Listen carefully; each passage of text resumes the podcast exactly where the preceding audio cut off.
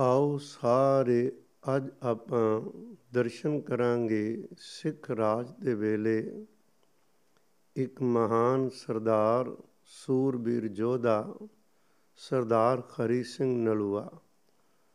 ਤਿਨਾਂ ਦੇ ਜੀਵਨ ਸੰਬੰਧੀ ਵਿਚਾਰ ਪ੍ਰਾਰੰਭ ਕਰ ਰਹੇ ਹਾਂ। ਉਸ ਤੋਂ ਪਹਿਲਾਂ ਪੂਰਾ ਧਿਆਨ ਸਤਿਗੁਰੂ ਜੀ ਦੇ ਚਰਨਾਂ ਵਿੱਚ ਜੋੜੀਏ। ਅਤੇ ਪਿਆਰ ਨਾਲ ਫਤਿਹ ਦੀ ਸਾਂਝ ਪਾਈਏ ਤੇ ਆਖੋ ਜੀ, ਵਾਹਿਗੁਰੂ ਜੀ ਕਾ ਖਾਲਸਾ, ਵਾਹਿਗੁਰੂ ਜੀ ਕੀ ਫਤਿਹ। ਅੱਜ ਅਸੀਂ ਇੱਕ ਉਹ ਸਰਦਾਰ ਖਰੀ ਸਿੰਘ ਨਲਵਾ ਦੀ ਗੱਲ ਕਰਨ ਲੱਗੇ ਹਾਂ,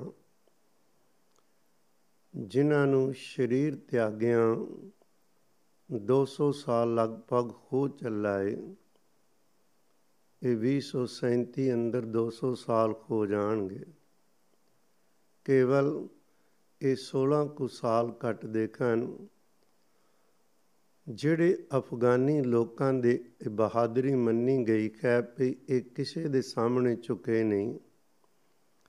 ਹਿੰਦੁਸਤਾਨ ਨੂੰ ਤਾਂ ਜਦੋਂ ਮਰਜ਼ੀ ਇਹ ਆ ਕੇ ਚੁਕਾ ਲੈਂਦੇ, ਇਥੋਂ ਦੀ ਲੁੱਟ ਮਚਾਉਂਦੇ, ਧਨ ਦੌਲਤ ਦੀ ਬਹੁ ਬੇਟੀਆਂ ਨੂੰ ਲੁੱਟ ਕੇ ਲੈ ਜਾਂਦੇ ਕੋਈ ਨਾ ਰੋਕਦਾ। ਸਿੱਖ ਮਿਸਲਾਂ ਦੇ ਵੇਲੇ ਨਵਾਬ ਕਪੂਰ ਸਿੰਘ ਸਰਦਾਰ ਜੱਸਾ ਸਿੰਘ ਆਲੂਵਾਲੀਆ ਸਰਦਾਰ ਜੱਸਾ ਸਿੰਘ ਰਾਮਗੜੀਆ, ਸਰਦਾਰ ਚੜਤ ਸਿੰਘ ਵਰਗੇ ਇਹ ਮਹਾਨ ਯੋਧੇ, ਸਰਦਾਰ ਬਗੇਲ ਸਿੰਘ ਵਰਗੇ, ਇਹਨਾਂ ਨੇ ਉਸ ਅਫਗਾਨਾਂ ਨਾਲ ਟੱਕਰਾਂ ਲਈਆਂ। ਉਹਨਾਂ ਨੂੰ ਖੋਲੇ ਕਰਕੇ ਤੋਰਿਆ ਤੇ ਸੋਚਣ ਤੇ ਮਜਬੂਰ ਕੀਤਾ ਜੇਕਰ ਕੋਈ ਹਿੰਦੁਸਤਾਨ ਦੀ ਧਰਤੀ ਤੋਂ ਸਾਨੂੰ ਰੋਕ ਸਕਦਾ ਹੈ ਤੇ ਕੇਵਲ ਖਾਲਸਾ ਪੰਥ ਹੈ।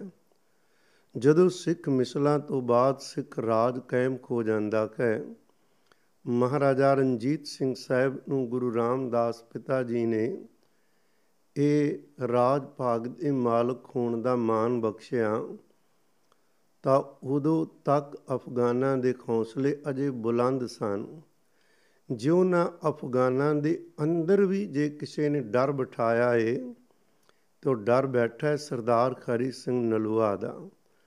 ਅੱਜ ਤੱਕ ਉਥੋਂ ਦੀਆਂ ਅਫਗਾਨ ਬੀਬੀਆਂ ਨੇ ਬੱਚੇ ਰੋਂਦੇ ਕੋਣ ਚੁੱਪ ਨਾ ਕਰਨ, ਡਰਾਉਣਾ ਕੋਵੇ ਤੇ ਉਹ ਕਹਿਣਗੇ, ਨਲੂਆ ਰਾਂਗਲੇ ਪੇ ਨਲੂਆ ਸਰਦਾਰ ਆ ਗਿਆ ਚੁੱਪ ਕਰ ਜਾਓ। ਇਹੋ ਜਿਹਾ ਡਰ ਸੀ। ਸਰਦਾਰ ਖਰੀ ਸਿੰਘ ਨਲੂਆ 1791 ਈਸਵੀ ਨੂੰ ਸਰਦਾਰ ਗਰਦਿਆਲ ਸਿੰਘ ਜੀ ਉੱਪਲ ਖੱਤਰੀ ਘਰਾਣੇ ਅੰਦਰ ਗੁਜਰਾਂ ਵਾਲੇ ਗੁਰੂ ਕੇ ਪਿਆਰਿਓ, ਇੱਥੇ ਇਹਨਾਂ ਦਾ ਜਨਮ ਖੁੰਦਾ ਹੈ ਸਰਦਾਰ ਗੁਰਦਿਆਲ ਸਿੰਘ ਜੀ ਸ਼ੁਕਰ ਚੱਕੀਆਂ ਮਿਸਲ ਦੇ ਕੁੰਮੇਦਾਨ ਸਨ। ਉਹ ਆਪ ਇਹਨਾਂ ਮੁਹੰਮਾਂ ਨਾਲ ਜੁੜੇ ਹਨ ਉਦੋਂ ਹਰ ਸਿੱਖ ਭਾਵੇਂ ਉਹ ਬਹਾਦਰ ਜੋਧਾ ਜਿੰਨਾ ਮਰਜ਼ੀ ਤੇ ਭਾਵੇਂ ਆਮ, ਪਰ ਹਰ ਕਿਸੇ ਦੇ ਦਿਲ ਅੰਦਰ ਸਤਿਗੁਰੂ ਦੀ ਸਿੱਖੀ ਲਈ ਅੰਤਾਂ ਦਾ ਪਿਆਰ ਸੀ, ਅੰਤਾਂ ਦਾ, ਜਿਹੜਾ ਅੱਜ ਤੇ ਸੋਚਣਾ ਵੀ ਮੁਸ਼ਕਲ ਹੋ ਜਾਂਦਾ ਹੈ ਕਿ ਸਭ ਤੋਂ ਪਹਿਲਾਂ ਹਰ ਸਿੱਖ ਦੇ ਅੰਦਰ ਸਤਿਗੁਰੂ ਦਾ ਬਚਨ, ਇੱਕੋ ਫਿਕਰ ਸੀ ਕਿ ਮੈਂ ਆਪਣੀ ਸਿੱਖੀ ਕਿਵੇਂ ਬਚਾਣੀ ਹੈ। ਕਰ ਰਹੇ ਨਾ ਰਹੇ ਬਾਲ ਬੱਚਾ ਰਹੇ ਨਾ ਰਹੇ, ਮੈਂ ਸਿੱਖੀ ਬਚਾਉਣੀ ਹੈ। ਆਪਾਂ ਕਦੇ ਧਿਆਨ ਨਾਲ ਵੇਖੋ, ਮਾਵਾਂ ਨੂੰ ਸਭ ਤੋਂ ਪਿਆਰੇ ਬੱਚੇ ਹੁੰਦੇ ਬੱਚੀ ਜਵਾਨ ਹੋਣ ਉਹ ਹੋਰ ਤਰ੍ਹਾਂ ਦੀ ਮਹਿਸੂਸ ਹੁੰਦਾ ਛੋਟੇ ਮਾਸੂਮ ਬੱਚੇ ਕੋਈ 6 ਮਹੀਨੇ ਦਾ, ਕੋਈ ਸਾਲ ਦਾ, ਕੋਈ 2 ਸਾਲ ਦਾ, ਕੋਈ 3 ਮਹੀਨੇ ਦਾ ਬੱਚਾ, ਉਹ ਕਿੰਨਾ ਹਰ ਕਿਸੇ ਨੂੰ ਪਿਆਰਾ ਹੁੰਦਾ ਹੈ। ਪਰ ਜਦੋਂ ਸਾਡੀਆਂ ਸਿੱਖ ਮਾਵਾਂ ਤੇ ਉਹ ਵੀ ਸਮਾਂ ਬਣ ਗਿਆ, ਮੀਰ ਮੰਨੂ ਵਰਗੇ ਨੇ ਇਹ ਕਿਹਾ ਸੀ, ਇਹਨਾਂ ਮਾਵਾਂ ਕੋਲ ਬੱਚੇ ਖੋਲੋ ਇਹਨਾਂ ਨੂੰ ਆਖੋ ਮੁਸਲਮਾਨ ਬਣ ਜਾਣ, ਫਿਰ ਇਹਨਾਂ ਨੂੰ ਛੱਡ ਦਿੱਤਾ ਜਾਏਗਾ। ਨਹੀਂ ਮੰਨਦੀਆਂ, ਉਹਨਾਂ ਕੋਲ ਬੱਚੇ ਖੋ ਲਏ ਗਏ, ਉਹਨਾਂ ਦੇ ਸਾਹਮਣੇ ਟੁਕੜੇ ਕੀਤੇ ਗਏ। ਉਹਨਾਂ ਦੇ ਟੁਕੜੇ ਕਰਕੇ ਹਾਰ ਦੀ ਤਰ੍ਹਾਂ ਬਣਾ ਕੇ ਮਾਵਾਂ ਦੇ ਗਲੇ ਵਿੱਚ ਪਾਵੇ।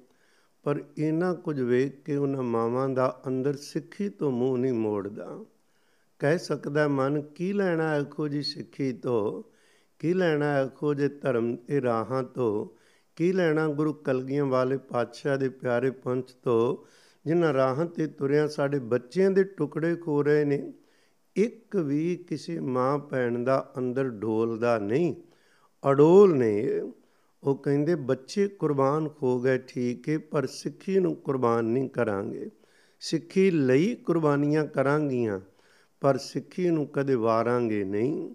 ਜਿੰਦ ਵਾਰਾਂਗੇ ਸਿੱਖੀ ਤੋਂ, ਸਿੱਖੀ ਨੂੰ ਨਹੀਂ ਅਸੀਂ ਜਿੰਦ ਬਚਾਉਣ ਲਈ ਕਦੇ ਵਾਰ ਸਕਦੀਆਂ। ਸਾਡੇ ਮਹਾਨ ਪੁਰਖੇ ਨੇ ਗੱਲ ਕਰ ਰਹੇ ਸਾਂ, ਇਹ ਖੂਨ, ਇਹ ਪਿਆਰ, ਇਹ ਰੋ ਜਿਹੜੀ ਚੱਲ ਰਹੀ ਸੀ। ਕਦੇ ਸਿੱਖਾਂ ਕੋਲ ਘਰ ਘਾਟ ਨਹੀਂ ਪਰ ਅੰਦਰ ਉਹ ਪਿਆਰ ਮੁਕੰਮਲ ਹੈ 1791 ਵਿੱਚ ਸਰਦਾਰ ਗੁਰਦਿਆਲ ਸਿੰਘ ਉੱਪਲ ਦੇ ਘਰ ਸਰਦਾਰ ਖਰੀ ਸਿੰਘ ਦਾ ਜਨਮ ਹੁੰਦਾ ਹੈ। ਮਾਤਾ ਪਿਤਾ ਨੇ ਰੱਜ ਕੇ ਸਤਿਗੁਰੂ ਸੱਚੇ ਪਾਤਸ਼ਾਹ ਮਹਾਰਾਜ ਜੀ ਦੇ ਚਰਨਾਂ ਨਾਲ ਜੋੜਿਆ ਹੈ। ਪਿਆਰ ਦਿੱਤਾ ਹੈ, ਪਿਆਰਿਓ, ਪਰ ਅਜੇ ਸੱਤ ਕੁ ਸਾਲ ਗੁਜ਼ਰੇ ਖਾਨ ਕੇਵਲ 7 ਸਾਲਾਂ ਦੀਆਂ 7 ਕੁ ਗਰਮੀਆਂ ਤੇ 7 ਸਰਦੀਆਂ ਵੇਖੀਆਂ, ਨਿਰੰਕਾਰ ਨੇ ਸਰਦਾਰ ਗੁਰਦਿਆਲ ਸਿੰਘ ਜੀ ਨੂੰ ਵਾਪਸ ਬੁਲਾ ਲਿਆ। ਅਕਾਲ ਚਲਾਣਾ ਕਰ ਗਏ। 7 ਸਾਲ ਦੇ ਸਨ ਜਦੋਂ ਮਾਤਾ ਧਰਮ ਕੌਰ ਕੋਲ ਖਰੀ ਸਿੰਘ ਨਲੂਏ ਵਰਗਾ ਪੁੱਤਰ ਹੈ। ਪਰ ਮਾਤਾ ਧਰਮ ਕੌਰ ਦਾ ਭਰਾ ਨਲੂਆ ਸਾਹਿਬ ਦਾ ਮਾਮਾ ਕੋਲ ਲੈ ਗਿਆ। ਰੱਜ ਕੇ ਪਿਆਰ ਦਿੱਤਾ। ਰੱਜ ਕੇ ਪੜ੍ਹਾਈ ਪੜ੍ਹਾਈ, ਫਾਰਸੀ ਪਸ਼ਤੋ ਗੁਰਮੁਖੀ, ਇਹ ਸਾਰੀਆਂ ਭਾਸ਼ਾਵਾਂ ਇਸ ਨਲੂਏ ਸਰਦਾਰ ਨੂੰ ਮਾਮਾ ਜੀ ਨੇ ਸਿਖਾਈਆਂ ਨੇ। ਇਹ ਵੀ ਕੁਦਰਤ ਦਾ ਕ੍ਰਿਸ਼ਮਾ ਹੈ।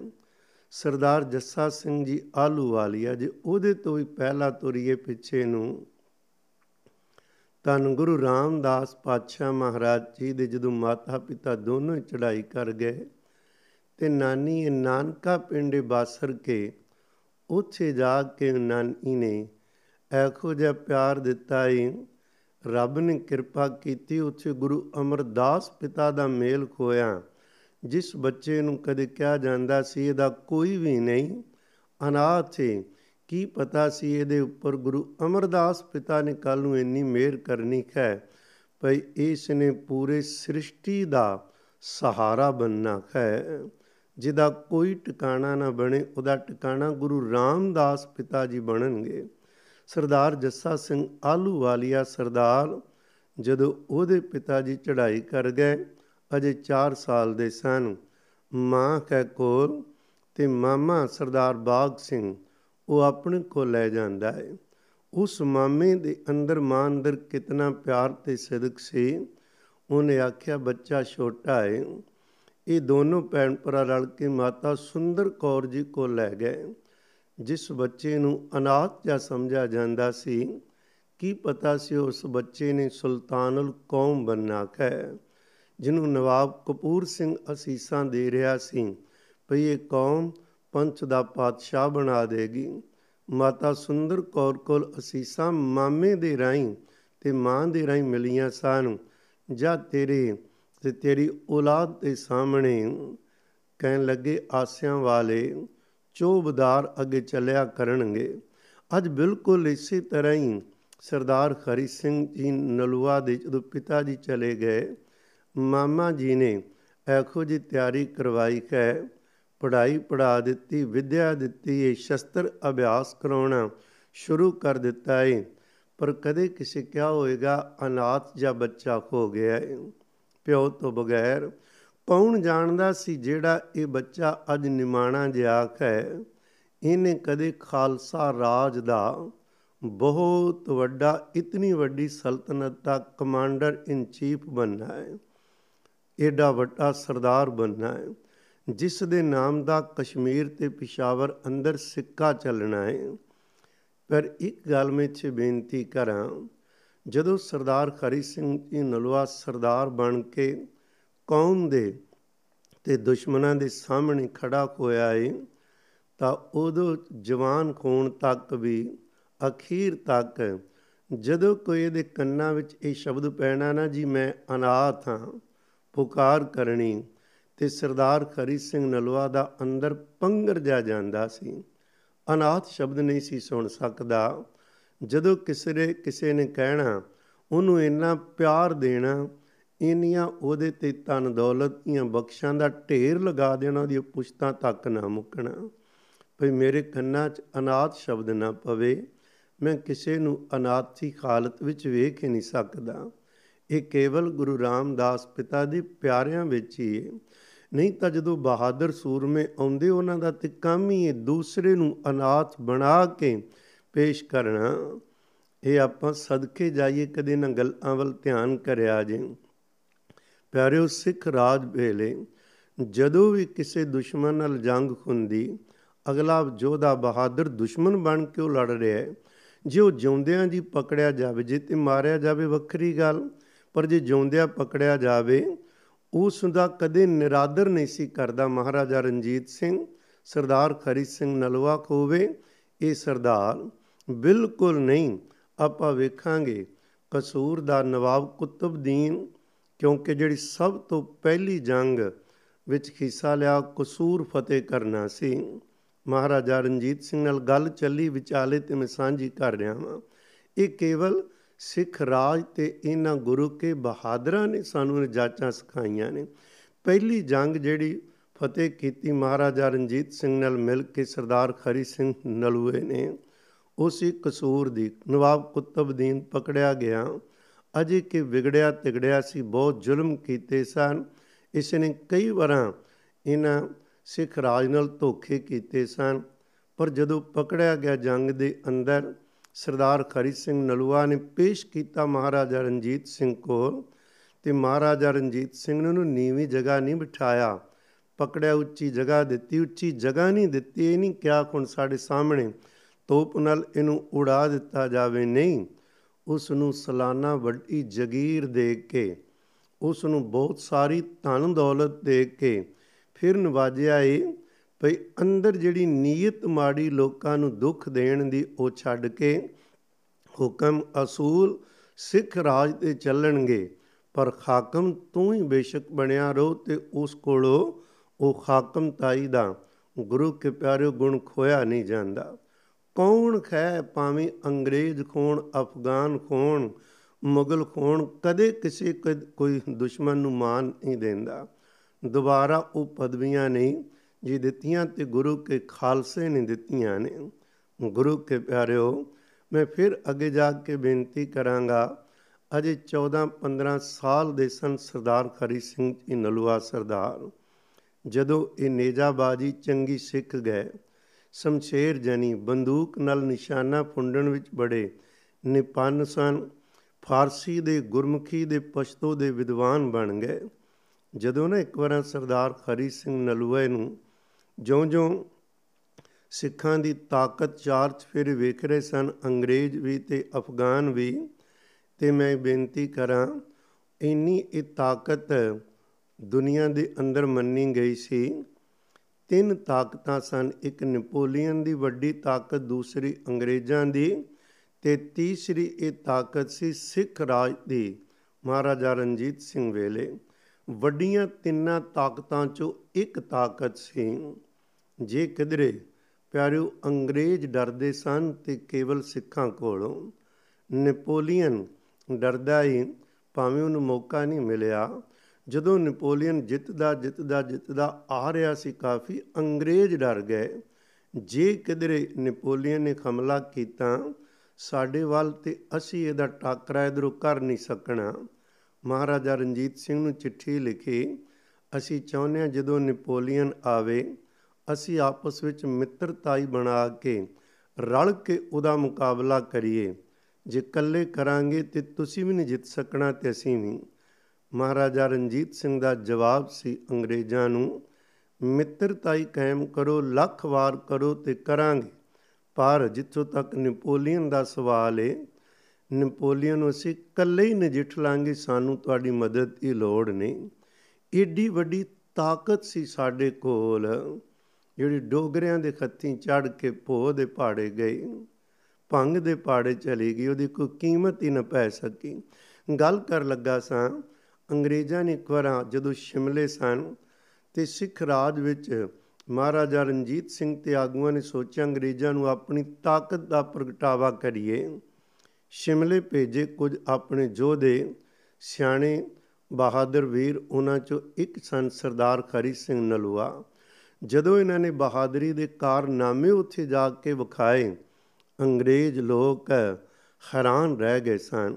ਜਦੋਂ ਉਹਨਾਂ ਨੇ ਗੱਲਬਾਤ ਕਰਨੀ ਚਾਹੀ ਕੀਤੀ ਤੇ ਅੰਗਰੇਜ਼ ਜਿਹੜੇ ਸਨ, ਮੂੰਹ 'ਚ ਉਂਗਲੀਆਂ ਪਾਉਂਦੇ ਸਨ ਕਿ ਈਸਟ ਇੰਡੀਆ ਕੰਪਨੀ ਦੀ ਜਿੰਨੀ ਜਾਣਕਾਰੀ ਸਰਦਾਰ ਖਰੀ ਸਿੰਘ ਨਲੂਆ ਨੂੰ ਹੈ, ਉਹਨਾਂ ਤਾਂ ਅਸੀਂ ਕਦੇ ਸੋਚਿਆ ਵੀ ਨਹੀਂ ਸੀ ਕਿ ਕਿਸੇ ਨੂੰ ਹੋਏਗੀ ਇਹ ਸਾਰਾ ਇਹਨਾਂ ਦੀ ਵਿਦਵਤਾ ਨੂੰ, ਇਹਨਾਂ ਦੀ ਜਿਹੜੀ ਜਾਣਕਾਰੀ ਸੀ ਨੌਲੇਜ ਸੀ, ਉਹਨੂੰ ਵੇਖ ਕੇ ਅੰਗਰੇਜ਼ ਵੀ ਇੱਕ ਵਾਰਾਂ ਉਹ ਘਬਰਾ ਗਏ।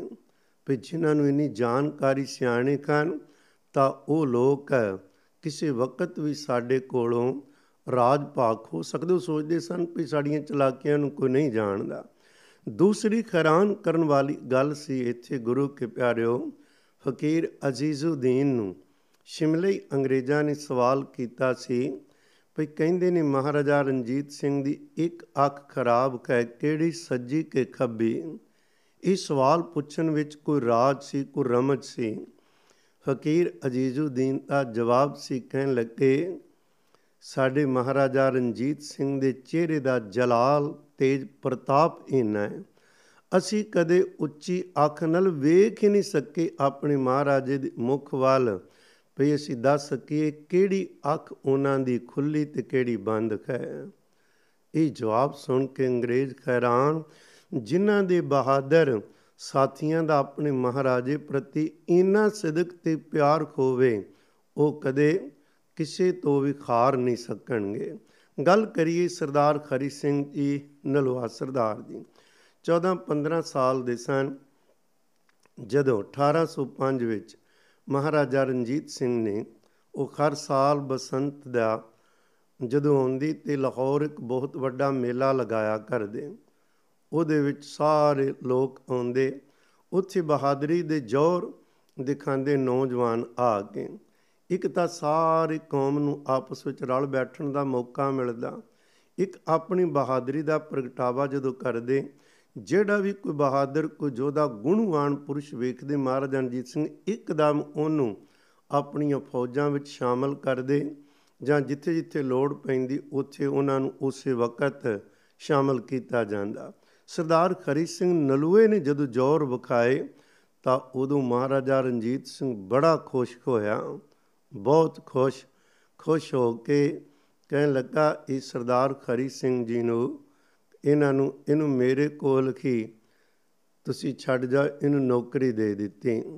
ਜਦੋਂ ਇਸ ਨੂੰ ਹੋਰ ਵਧੇਰੇ ਵੇਖਿਆ ਕਿ ਇਸ ਨੂੰ ਟ੍ਰੇਨਿੰਗ ਦਿੱਤੀ ਗਈ, ਹੈਰਾਨ ਸਨ। ਇੱਕ ਦਿਨ ਮਹਾਰਾਜਾ ਰਣਜੀਤ ਸਿੰਘ ਕਿਉਂਕਿ ਦੀ ਬਹਾਦਰੀ ਤੋਂ ਪ੍ਰਭਾਵਿਤ ਬਹੁਤ ਸਨ। ਜਦੋਂ ਪੁੱਛਿਆ ਵੀ ਇਹ ਕੌਣ ਹੈ ਇਹਦਾ ਪਿਸ਼ੋਕੜ ਕੀ ਹੈ ਪਤਾ ਲੱਗਾ ਵੀ ਇਹਦਾ ਪਿਤਾ ਸ਼ੁਕਰ ਚੱਕਿਆ ਮਿਸਲ ਦਾ ਕੁੰਮੇਦਾਨ ਸੀ। ਫਿਰ ਤਾਂ ਹੋਰ ਖੁਸ਼ ਹੋ ਗਏ।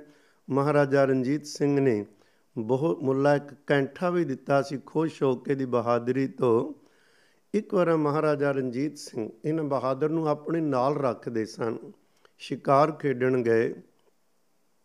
ਸ਼ਿਕਾਰ ਖੇਡਦਿਆਂ ਜਦੋਂ ਅਚਾਨਕ ਇਹ ਸਰਦਾਰ ਖਰੀ ਸਿੰਘ ਨਲੂ ਦੇ ਸਾਹਮਣੇ ਇੱਕ ਸ਼ੇਰ ਆ ਗਿਆ। ਸ਼ੇਰ ਨੇ ਏਡੀ ਛੇਤੀ ਹਮਲਾ ਕਰ ਦਿੱਤਾ ਵੀ ਆਪਣੀ ਤਲਵਾਰ ਮਿਆਨ ਚੋਂ ਕੱਢ ਦੇ ਤੇ ਵਾਰ ਕਰ ਦੇ, ਇਹਨਾਂ ਮੌਕਾ ਨਹੀਂ ਦਿੱਤਾ। ਸਰਦਾਰ ਖਰੀ ਸਿੰਘ ਅਜੇ ਜਵਾਨ ਨੇ, ਅਜੇ ਛੋਟੀ ਉਮਰ ਹੈ, ਕੇਵਲ ਕੋਈ 15 ਤੋਂ ਬਾਅਦ ਕੋਈ 16 17 ਲਾ ਲਵੋ। ਇਹ 15 ਹੋਵੇ 16 ਵਿੱਚ 17 ਹੋਵੇ, ਇਸ ਉਮਰ ਵਿੱਚ ਜਦ ਸ਼ੇਰ ਨੇ ਹਮਲਾ ਕੀਤਾ, ਇਹ ਸਰਦਾਰ ਖਰੀ ਸਿੰਘ ਨਲੂਏ ਨੇ ਇੱਕਦਮ ਆਪਣੇ ਹੱਥਾਂ ਨਾਲ ਹੀ ਆਉਂਦੇ ਸ਼ੇਰ ਦਾ ਮੂੰਹ ਪਕੜ ਕੇ ਜਬਾੜੇ ਨੂੰ ਇੰਨੀ ਜ਼ੋਰ ਦੀ ਖਿੱਚਿਆ, ਬਾਹਾਂ ਨਾਲ ਵੀ ਸ਼ੇਰ ਬੇਖੋਸ਼ ਹੋ ਗਿਆ। ਜਦੋਂ ਬੇਹੋਸ਼ਿਆ ਫੁਰਤੀ ਨਾਲ ਤਲਵਾਰ ਕੱਢੀ ਤੇ ਸ਼ੇਰ ਦਾ ਸਿਰ ਧੌਣ ਨਾਲੋਂ ਅਲੱਗ ਕਰ ਦਿੱਤਾ। ਮਹਾਰਾਜਾ ਰਣਜੀਤ ਸਿੰਘ ਵੇਖ ਕੇ ਇੰਨਾ ਪ੍ਰਸੰਨ ਪਈ, ਇੰਨਾ ਬਹਾਦਰ, ਹੱਥਾਂ ਨਾਲ ਜੁਬਾੜੇ ਨੂੰ ਇਸ ਨੇ ਇਹ ਪਕੜ ਕੇ ਵੱਖ ਕਰ ਦਿੱਤਾ ਸੀ। ਜੁਬਾੜਾ ਪਕੜਿਆ, ਜ਼ੋਰ ਦੀ ਖਿੱਚਿਆ ਪਈ ਸ਼ੇਰ ਬੇਖੋਸ਼ ਹੋ ਗਿਆ। ਇੰਨਾ ਖੁਸ਼ ਉਸੇ ਵਕਤ ਹੀ ਉਹਨਾਂ ਨੇ ਬੁਲਾਏ, ਆਦਮੀ ਪੀ ਫੋਟੋ ਖਿੱਚੀ ਜਾਵੇ ਸ਼ੇਰ ਦੀ ਵੀ ਤੇ ਸਰਦਾਰ ਖਰੀ ਸਿੰਘ ਨਲੂਏ ਦੀ ਵੀ। ਇਹ ਨਲੂਆ ਨਲ ਸ਼ਬਦ ਤੋਂ ਮੰਨਿਆ ਜਾਂਦਾ ਹੈ ਰਾਜਾ ਨਲ ਸ਼ੇਰਾਂ ਦਾ ਕਹਿੰਦੇ ਸ਼ਿਕਾਰ ਕਰਦੇ ਸੀ। ਸ਼ੇਰ ਮਾਰਿਆ ਕਰਦੇ ਸਨ। ਉਸ ਨਲ ਤੋਂ ਹੌਲੀ ਹੌਲੀ ਨਲੂਆ ਵੀ ਸਾਡਾ ਨਲ ਤਾਂ ਆਏ ਉਹਦੇ ਬਾਰੇ ਤੇ ਵਿਦਵਾਨ ਇਹ ਕਹਿੰਦੇ ਨੇ, ਉਹ ਸ਼ੇਰਾਂ ਦਾ ਮੁਕਾਬਲਾ ਜ਼ਰੂਰ ਕਰਦਾ ਸੀ, ਪਰ ਕਿਸੇ ਜਗ੍ਹਾ ਤੇ ਸ਼ੇਰ ਮਾਰਿਆ ਹੋਵੇ ਬਹੁਤਾ ਇਤਿਹਾਸ ਵਿੱਚੋਂ ਨਹੀਂ ਮਿਲਦਾ। ਪਰ ਰਾਜਸਥਾਨ ਦੇ ਅੰਦਰ ਉਹਦੇ ਨਾਮ ਤੇ ਗੀਤ ਬਣੇ ਹੋਏ ਨੇ ਭਈ ਉਹ ਨਲ ਰਾਜਾ ਸੀ ਜਿਸ ਨੇ ਸ਼ੇਰ ਮਾਰ ਦੇ ਪਰ ਸਾਡਾ ਇਹ ਨਲ ਤਾਂ ਸਰਦਾਰ ਖਰੀ ਸਿੰਘ ਅੱਖਾਂ ਦੇ ਸਾਹਮਣੇ ਵੇਖਿਆ ਤੋ ਉਥੋਂ ਨਾਮ ਪੈ ਗਿਆ ਨਲ ਤੋਂ ਨਲੂਆ। ਸਰਦਾਰ ਖਰੀ ਸਿੰਘ ਨੂੰ ਤੇ ਕਿੰਨਾ ਚਿਰ ਬਾਅਦ ਵਿੱਚ ਪਤਾ ਲੱਗਿਆ, ਬਾਬਾ ਪ੍ਰੇਮ ਸਿੰਘ ਜੀ ਖੋਤੀ ਮਰਦਾਨ ਲਿਖਦੇ ਨੇ, ਉਹਨਾਂ ਨੂੰ ਜਦੋਂ ਪਤਾ ਲੱਗਾ ਬੜਾ ਹੈਰਾਨ ਵੀ ਮੇਰੇ ਨਾਲ ਇਹ ਨਲੂਆ ਸ਼ਬਦ ਜੁੜ ਗਿਆ। ਪਰ ਉਹਨਾਂ ਨੇ ਜੋੜਿਆ ਨਾ ਦੀ ਬਹਾਦਰੀ ਤੇ ਗੁਣਾ ਨਹੀਂ ਜੋੜਿਆ। ਤੋ ਮਹਾਰਾਜਾ ਰਣਜੀਤ ਸਿੰਘ ਨੇ ਉਦੋਂ ਇੱਕ ਜਿਹੜੀ ਜਿਹੜੀ ਸ਼ੇਰ ਦਿਲ ਰੈਜੀਮੈਂਟ ਬਣਾਈ ਹੋਈ ਸੀ, ਉਹਦੇ ਵਿੱਚ ਭਰਤੀ ਕੀਤਾ ਤੇ ਬਾਅਦ ਵਿੱਚ ਇਹਨਾਂ ਨੂੰ ਕਮਾਂਡਰ ਬਣਾ ਦਿੱਤਾ ਸੀ।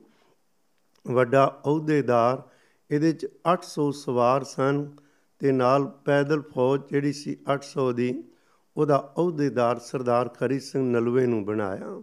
ਤੇ ਗੱਲ ਕਰ ਰਹੇ ਸਾਂ, ਦਿਨੋ ਦਿਨ ਇਹ ਬਰਕਤਾਂ ਵਾਧੀਆਂ ਗਈਆਂ। ਸਰਦਾਰ ਖਰੀ ਸਿੰਘ ਦਾ ਸੁਭਾਅ ਸੀ ਗੁਰਬਾਣੀ ਪੜ੍ਹਦੇ ਰਹਿਣਾ। ਕੋਈ ਨਾ ਕੋਈ ਸ਼ਬਦ ਇਹਦੇ ਸਾਹਮਣੇ ਆਉਣਾ ਉਸ ਨੂੰ ਉਸ ਨੂੰ ਬਾਰ-ਬਾਰ ਇਹਨੇ ਦੁਹਰਾਣਾ ਦੂਸਰਾ, ਗੁਰੂ ਘਰਾਂ ਦੇ ਲਈ ਸੇਵਾ ਲਈ ਬੜਾ ਅੰਦਰ ਚਾਹ ਰੱਖਦੇ ਸਨ। ਪੰਜਾ ਸਾਹਿਬ ਦੀ ਸੇਵਾ, ਮਹਾਰਾਜਾ ਰਣਜੀਤ ਸਿੰਘ ਦੇ ਵਕਤ ਸਰਦਾਰ ਖਰੀ ਸਿੰਘ ਨਲੂਏ ਦੇ ਕਿਸੇ ਆਈ ਸੀ। ਸਰਦਾਰ ਖਰੀ ਸਿੰਘ ਨਲੂਏ ਨੂੰ ਜਿਉਂ-ਜਿਉਂ ਕੋਣ ਮਾਣ ਮਿਲਦਾ ਏ ਉਹਦਾ ਸ਼ਹੀਦਾਂ ਨਾਲ ਪਿਆਰ, ਗੁਰਬਾਣੀ ਨਾਲ ਪਿਆਰ, ਸੇਵਾ ਨਾਲ ਪਿਆਰ ਵੱਧਦਾ ਜਾਂਦਾ ਸੀ। ਜਦੋਂ ਮੈਂ ਪਹਿਲਾਂ ਗੱਲ ਕੀਤੀ ਏ ਕਸੂਰ ਜਦੋਂ ਫਤਿਹ ਕਰਨਾ ਸੀ, ਪਹਿਲੀ ਜੰਗ ਵਿੱਚ ਹਿੱਸਾ ਲੈਣਾ ਸੀ। ਬਾਕੀ ਸਰਦਾਰਾਂ ਨਾਲ ਤਾਂ ਜਦੋਂ ਨਵਾਬ ਕੁਤਬਦੀਨ ਨੂੰ ਫਤਿਹ ਕਰਨਾ ਕੋਈ ਸੌਖਾ ਨਹੀਂ ਸੀ। ਜਦੋਂ ਫਤਿਹ ਕਰਕੇ ਸਰਦਾਰ ਖਰੀ ਸਿੰਘ ਨਲਵਾ ਵਾਪਸ ਆਏ ਨੇ ਤੇ ਮਹਾਰਾਜਾ ਰਣਜੀਤ ਸਿੰਘ ਨੇ ਬਹੁਤ ਸਾਰੀਆਂ ਜਿੱਥੇ ਤਨ ਦੌਲਤ ਦਿੱਤੀ, ਇਨਾਮ ਦਿੱਤੇ ਤੇ ਉੱਥੇ ਅਹੁਦਾ ਵੀ ਵੱਡਾ ਬਣਾ ਦਿੱਤਾ ਸੀ। ਪਰ ਇੱਕ ਦੂਸਰੀ ਜੰਗਾਂ ਤੇ ਬਹੁਤ ਕੀਤੀਆਂ। ਪਰ ਕੁਝ ਇਹੋ ਜਿਹੇ ਵਾਕਿਆਤ ਨੇ ਜਿਨ੍ਹਾਂ ਤੋਂ ਸਰਦਾਰ ਖਰੀ ਸਿੰਘ ਨਲਵਾ ਸਰਦਾਰ ਦੀ ਸਰਦਾਰੀ ਬਹਾਦਰੀ ਖੋਰ ਉਗੜ ਕੇ ਸਾਹਮਣੇ ਆਉਂਦੀ ਹੈ ਮੁਲਤਾਨ ਦਾ ਕਿਲਾ ਫਤਿਹ ਕਰਨਾ, ਇਥੋਂ ਦਾ ਹਾਕਮ ਸੀ ਨਵਾਬ ਮੁਜ਼ੱਫਰ ਖਾਨ। ਇਹ ਮੁਜ਼ੱਫਰ ਖਾਨ ਚਲਾਕ ਆਦਮੀ ਸੀ। ਇਸ ਨੇ ਨਾ ਕਈ ਵਾਰ ਇਸ ਨੂੰ ਸਿੱਖਾਂ ਨੇ ਜਿੱਤਿਆ ਤੇ ਜਿੱਤ ਕੇ ਇਹਨੂੰ ਫਿਰ ਹਾਕਮ ਬਣਾ ਦੇਣਾ। ਇਹਨੇ ਕੁਝ ਸਮਾਂ ਮਾਮਲਾ ਦੇਣਾ, ਫਿਰ ਮੁੱਕਰ ਜਾਣਾ, ਆਕੀ ਹੋ ਜਾਣਾ, ਫਿਰ ਦੁਬਾਰਾ ਇਸ ਨੇ ਐਸਾ ਹੀ ਕਰਨਾ। ਸੱਤ ਵਾਰ ਇਸ ਨੇ ਐਸਾ ਕੀਤਾ। ਕਿੰਨੀਆਂ ਜਾਨਾਂ ਗਈਆਂ, ਪਰ ਮਾਮਲਾ ਨੇ ਫਿਰ ਨਾ ਦੇਣਾ। ਕਿਸੇ ਨਾ ਕਿਸੇ ਨੂੰ ਬੁਲਾ ਕੇ ਇਸ ਨੇ ਫੇਰ ਆਕੀ ਹੋ ਕੇ ਬਹਿ ਜਾਣਾ। ਮਹਾਰਾਜਾ ਰਣਜੀਤ ਸਿੰਘ ਨੇ ਆਪਣੇ ਸਿੱਖ ਸਰਦਾਰਾਂ ਨੂੰ ਬੁਲਾ ਕੇ ਸਲਾਹ ਕੀਤੀ ਵੀ ਮਾਮਲਾ ਦਿੰਦਾ ਨਹੀਂ, ਫਿਰ ਆਕੀ ਹੋ ਜਾਂਦਾ ਕਿਵੇਂ ਕੀਤਾ ਜਾਏ? ਸਾਰਿਆਂ ਨੇ ਕਿਹਾ, ਮਹਾਰਾਜਾ ਰਣਜੀਤ ਸਿੰਘ, ਤੁਹਾਡੀ ਬਹਾਦਰੀ ਨਾਲ ਜਿਹੜਾ ਤੁਸੀਂ ਪਿਆਰ ਦੇ ਦਿੰਦੇ ਹੋ, ਉਹਦੀ ਜਾਨ ਬਖਸ਼ੀ ਕਰ ਦਿੰਦੇ ਹੋ ਦੁਬਾਰਾ, ਉਹ ਜਾਨ ਬਖਸ਼ੀ ਦਾ ਨਜਾਇਜ਼ ਫਾਇਦਾ ਉਠਾ ਰਿਹਾ ਹੈ। ਉਹ ਇੱਕ ਵਾਰ ਮਾਫੀ ਮੰਗ ਲੈਂਦਾ ਫਿਰ ਥੋੜਾ ਮਾਮਲਾ ਦੇਖ ਕੇ ਆਕੀ ਹੋ ਜਾਂਦਾ ਹੈ, ਇਸ ਨੂੰ ਹਮੇਸ਼ਾ ਲਈ ਹੁਣ ਜਿੱਤਣਾ ਚਾਹੀਦਾ ਹੈ ਤੇ ਦੁਬਾਰਾ ਉਸ ਨੂੰ ਉਥੋਂ ਦੀ ਹਕੂਮਤ ਨਹੀਂ ਦੇਣੀ ਚਾਹੀਦੀ। ਪਰ ਉਧਰ ਚਲਾਕ ਬੜਾ ਸੀ, ਇੱਕ ਵਾਰੀ ਫੌਜਾਂ ਨੂੰ ਲੜਾ ਕੇ ਆਪ ਹਜ ਕਰਨ ਚਲਾ ਗਿਆ, ਪਰ ਹੁਣ ਇਸ ਵਾਰ ਇਹਨੇ ਬਹੁਤ ਵੱਡੀ ਤਿਆਰੀ ਕੀਤੀ ਹੋਈ ਸੀ। ਉਸ ਤਿਆਰੀ ਵਿੱਚ ਇਸ ਨੇ ਬਹੁਤ ਸਾਰਾ ਕਿਲੇ 'ਚ ਅਸਲਾ, ਬਰੂਦ ਵੀ ਇਕੱਠਾ ਕਰ ਲਿਆ। ਇਹਦੇ ਨਾਲ ਇਸ ਨੇ ਪਾਪੀ ਨੇ ਚਾਰ ਖੂਹ ਵੀ ਲਵਾ ਲਏ ਸਨ ਵੀ ਜੇ ਘੇਰਾ ਪਾਣਗੇ ਤਾਂ ਉਸ ਘੇਰੇ ਵਿੱਚ ਮੈਂ ਲੰਬਾ ਸਮਾਂ ਪਾਣੀ ਦੀ ਵੀ ਕਿਧਰੇ ਮੈਨੂੰ ਥੋੜਨਾ ਆਵੇ। ਸੋ 1802 ਤੋਂ ਲੈ ਕੇ 1818 ਤੱਕ ਇਹਨੇ ਕਈ ਵਾਰ ਇਸ ਤਰ੍ਹਾਂ ਪਹਿਲਾਂ ਕਰ ਚੁੱਕਾ ਸੀ। ਪਰ ਹੁਣ ਜਦੋਂ ਇਸ ਮੁਲਤਾਨ ਦੇ ਕਿਲੇ ਤੇ ਚੜ੍ਹਾਈ ਕਰਨੀ ਸੀ। ਇਹਨੇ ਤਿਆਰੀ ਬੜੀ ਅਗੋ ਖਾਕਮ ਨੇ ਕੀਤੀ ਸੀ। ਜਹਾਦ ਦਾ ਝੰਡਾ ਖੜਾ ਕਰ ਦਿੰਦੇ ਸਨ। ਖੂਰ ਆਲੇ ਦੁਆਲੇ ਤੋਂ ਮੁਲਕਈਆਂ ਇਕੱਠਾ ਕਰ ਲੈਣਾ, ਪਰ ਇਹਨਾਂ ਨੂੰ ਫਤਿਹ ਕਰਨਾ ਕੋਈ ਸੌਖਾ ਨਹੀਂ ਸੀ। ਇੱਕ ਤਾਂ ਮਹਾਰਾਜਾ ਰਣਜੀਤ ਸਿੰਘ ਨੇ ਉਦੋਂ 51 ਖੰਡ ਪਾਠ ਸਾਹਿਬਾਂ ਦੀ ਲੜੀ ਚਲਾਈ। ਇਹ ਖਵਾਲਾ ਬਾਬਾ ਪ੍ਰੇਮ ਸਿੰਘ ਖੋਤੀ ਦਾ ਹੈ, ਜਿਹੜਾ ਕਿ ਮੈਂ ਵੀ ਇੱਕ ਬੇਨਤੀ ਕਰਦੇ ਹਾਂ। 1837 ਵਿੱਚ ਸਰਦਾਰ ਖਰੀ ਸਿੰਘ ਜੀ ਨਲਵਾ ਸ਼ਹੀਦ ਖੁੰਦੇ ਨੇ। 1937 100 ਸਾਲ ਬਾਅਦ ਬਾਬਾ ਪ੍ਰੇਮ ਸਿੰਘ ਖੋਤੀ ਨੇ ਕਿਤਾਬ ਲਿਖੀ ਉਹਨਾਂ ਦੇ ਜੀਵਨ ਸੰਬੰਧੀ। ਜਿਹਦੀ ਭੂਮਿਕਾ ਸਤਕਾਰਯੋਗ ਗੁਰਮੁਖ ਪਿਆਰੇ ਗੁਰੂ ਵਰਸਾਹਿਬ ਭਾਈ ਵੀਰ ਸਿੰਘ ਸਾਹਿਬ ਨੇ ਲਿਖੀ ਸੀ, ਮੌਕਾ ਮਿਲੇ ਸਾਨੂੰ ਸਾਰਿਆਂ ਨੂੰ ਕਿਤਾਬ ਜ਼ਰੂਰ ਪੜ੍ਹਨੀ ਚਾਹੀਦੀ ਹੈ। ਭਾਈ ਵੀਰ ਸਿੰਘ ਜੀ ਨੇ ਉਹਦੀ ਭੂਮਿਕਾ ਵਿੱਚ ਲਿਖਿਆ ਹੈ ਗੁਰੂ ਤੇਗ ਬਹਾਦਰ ਪਾਤਸ਼ਾਹ ਜੀ ਤੋਂ ਲੈ ਕੇ ਕਹਿਣ ਲੱਗੇ, ਜੇਕਰ ਇਥੋਂ ਤੱਕ ਵੇਖਿਆ ਜਾਵੇ, ਭਾਵੇਂ 200 ਸਾਲ ਦਾ ਜਿਹੜਾ ਇਤਿਹਾਸ ਹੈ, ਇਹਦੇ ਵਿੱਚ ਕਿੰਨੀਆਂ ਕੁਰਬਾਨੀਆਂ, ਕਿੰਨੇ ਉਤਰਾ ਚੜਾਏ ਪਰ ਅਸੀਂ ਉਹਦੇ ਤੋਂ ਜਾਣੂ ਨਾ ਹੋਣ ਕਾਰਨ ਸਾਨੂੰ ਇੰਜ ਲੱਗਦਾ ਜਿਵੇਂ ਅੱਖ ਦਾ ਇੱਕ ਛੋਟਾ ਜਿਹਾ ਚਲਕਾਰਾ ਸੀ ਬਿਆਨ ਸ਼ਹੀਦ ਹੋਏ, ਪਰ ਖੋ ਗਏ। ਅਗਲੀ ਗੱਲ ਕਰੋ। ਕਹਿਣ ਲੱਗੇ, ਜੇ ਕਿਧਰੇ ਇਹ ਜਿਹੜਾ ਇਤਿਹਾਸ ਬਣਿਆ ਸਾਰੇ ਸਿੱਖ ਵੀਰ, ਭੈਣ, ਬੱਚੇ, ਬੱਚੀਆਂ ਪੜਨ ਹੈਰਾਨ ਖੋ ਜਾਣਗੇ ਵੀ ਸਾਡਾ ਵਿਰਸਾ ਕਿ ਖੋਜਿਆ ਮਹਾਨ ਹੈ। ਅਸੀਂ ਉਹ ਭੁੱਲੇ ਬੈਠੇ ਆ, ਅਸੀਂ ਕਿਵੇਂ ਉਹ ਵਿਸਾਰ ਦੇਨੇ ਆ।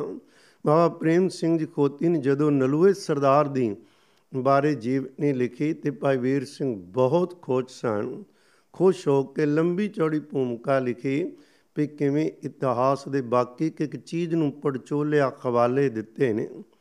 ਤੋ ਮਹਾਰਾਜਾ ਰਣਜੀਤ ਸਿੰਘ ਦਾ ਸੁਭਾਅ ਸੀ, ਜਦੋਂ ਕਿਸੇ ਮੁਹੰਮਦ ਤੇ ਜਾਣਾ, ਪਹਿਲਾ ਗੁਰੂ ਰਾਮਦਾਸ ਪਿਤਾ ਦੇ ਦਰ ਤੇ ਖਰਮੰਦਰ ਸਾਹਿਬ ਪਹੁੰਚਣਾ, ਅਰਦਾਸ ਕਰਨੀ, ਬਹੁਤ ਸਾਰੀ ਸੇਵਾ ਕਰਨੀ, ਮਹਾਂਪੁਰਖ ਤੇ ਵਿਦਵਾਨ ਲੋਕ ਇੱਕ ਗੱਲ ਹੋਰ ਕਹਿੰਦੇ ਨੇ, ਉਹ ਆਪਾਂ ਮਹਾਰਾਜਾ ਰਣਜੀਤ ਸਿੰਘ ਦੇ ਜੀਵਨ ਵਿੱਚ ਦੇਖਾਂਗੇ ਜਾਂ ਪਿੱਛੇ ਵਿਚਾਰਿਆ ਵੀ ਹੈ ਕਿ ਜਦੋਂ ਅਰਦਾਸ ਕਰਕੇ ਤੁਰਨਾ, ਕਿਸੇ ਮੁਹਿੰਮ ਤੇ ਆਪ ਤੇ ਮੁਹਿੰਮ ਵੱਲ ਤੁਰਨਾ, ਦੁਸ਼ਮਣ ਵੱਲ ਸਭ ਤੋਂ ਅੱਗੇ ਆਪ ਲੱਗਣਾ ਤੇ ਸਰਦਾਰਾਂ ਨੂੰ ਪਿੱਛੇ ਲਾਣਾ।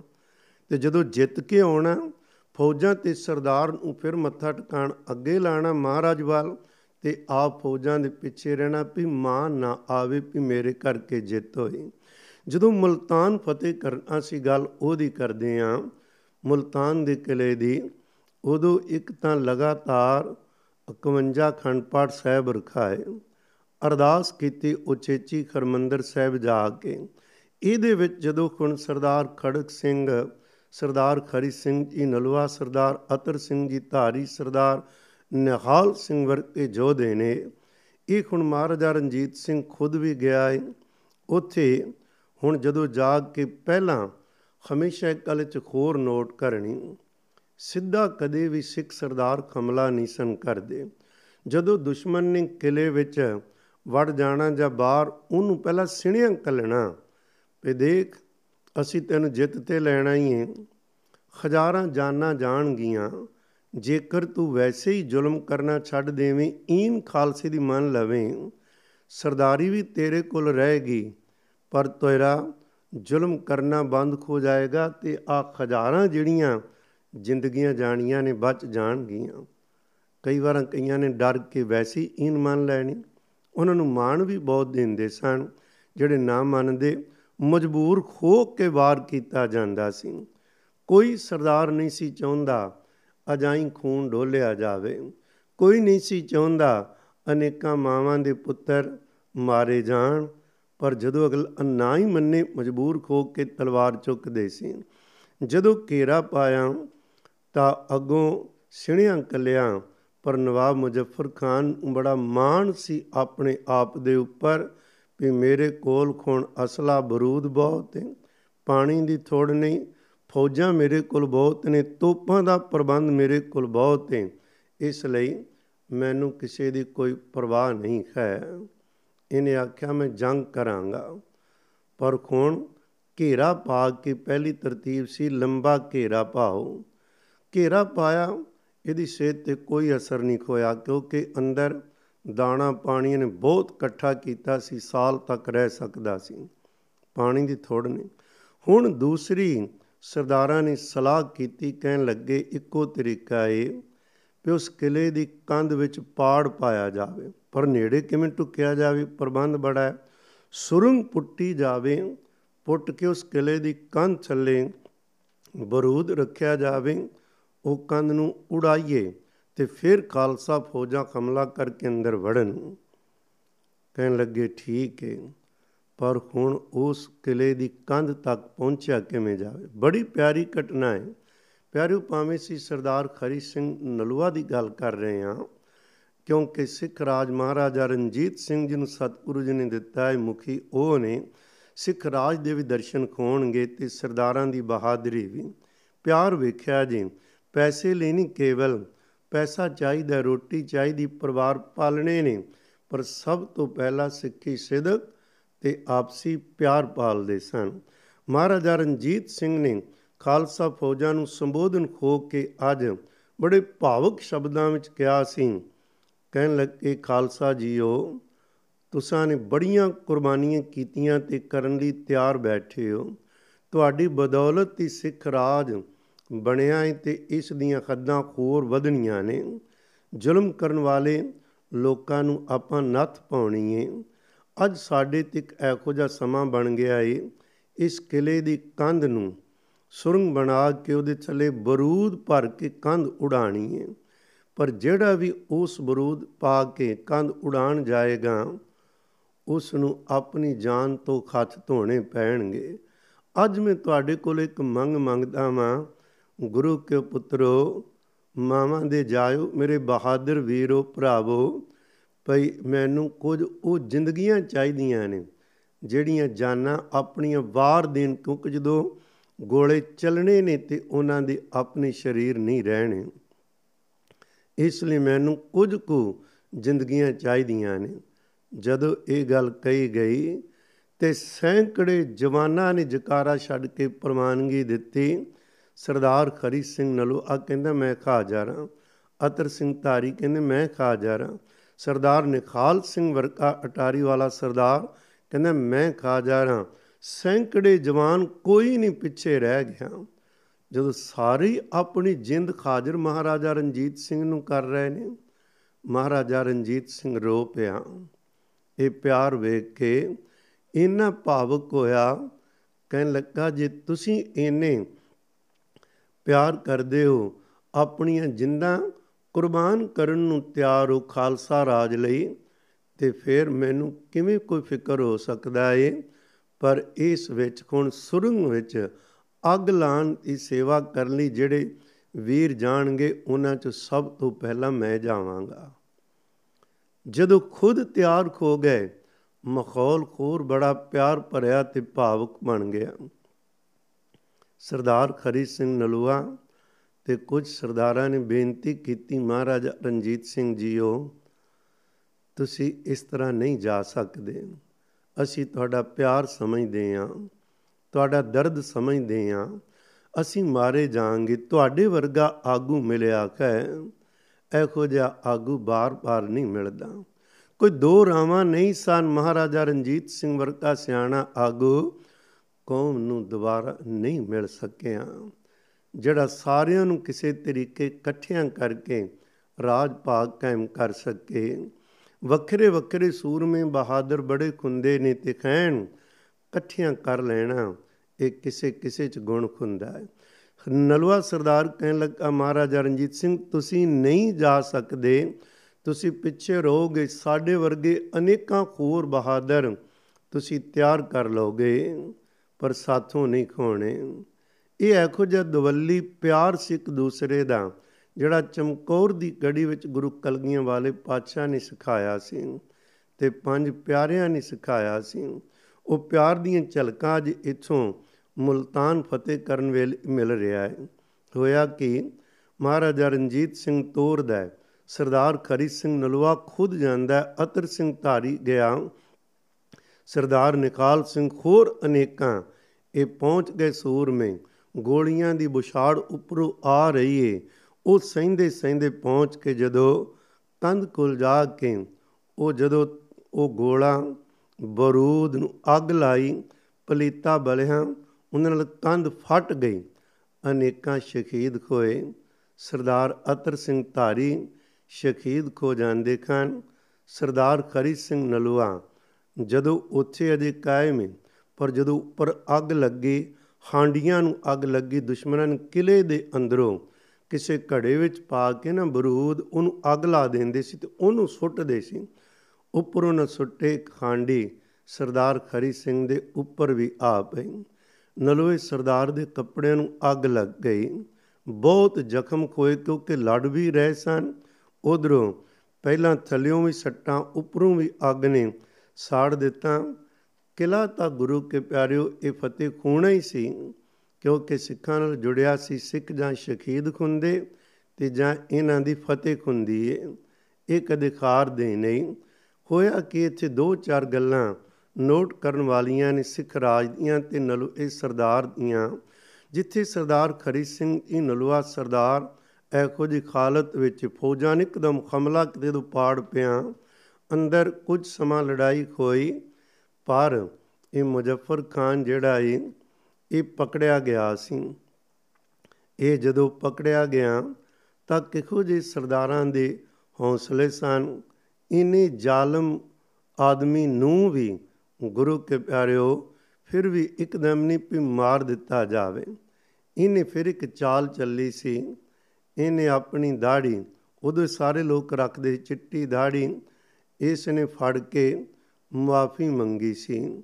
ਇਹਨਾਂ ਨੇ ਜਦੋਂ ਮਹਾਰਾਜਾ ਰਣਜੀਤ ਸਿੰਘ ਦੇ ਸਾਹਮਣੇ ਪੇਸ਼ ਕੀਤਾ ਸੀ, ਪਿਆਰਿਓ, ਇਸ ਨੂੰ ਕਿੰਨੀ ਵਾਰੀ ਇਹਨੂੰ ਜਗੀਰਾਂ ਵੀ ਦਿੱਤੀਆਂ ਸਨ, ਬਾਅਦ ਵਿੱਚ ਤਾਂ ਖੈਰ ਇਸ ਨੂੰ ਆਖਰਕਾਰ ਲੜਾਈ ਵਿੱਚ ਮਾਰਨਾ ਹੀ ਪਿਆ ਸੀ।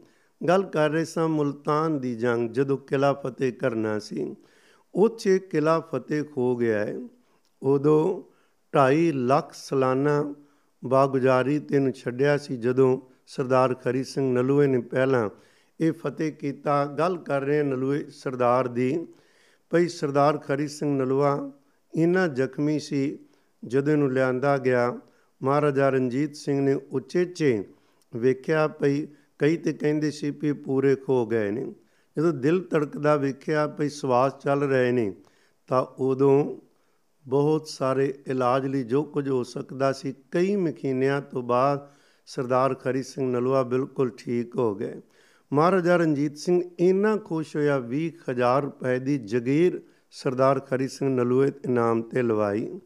ਪਿਆਰਿਓ, ਜਿੱਥੇ ਸਿੱਖਾਂ ਦਾ ਪਿਆਰ ਆਪਸ ਵਿੱਚ, ਉੱਥੇ ਇੱਕ ਹੋਰ ਘਟਨਾ ਤੁਹਾਡੇ ਨਾਲ ਸਾਂਝੀ ਕਰੀਏ 1817 ਦੀ।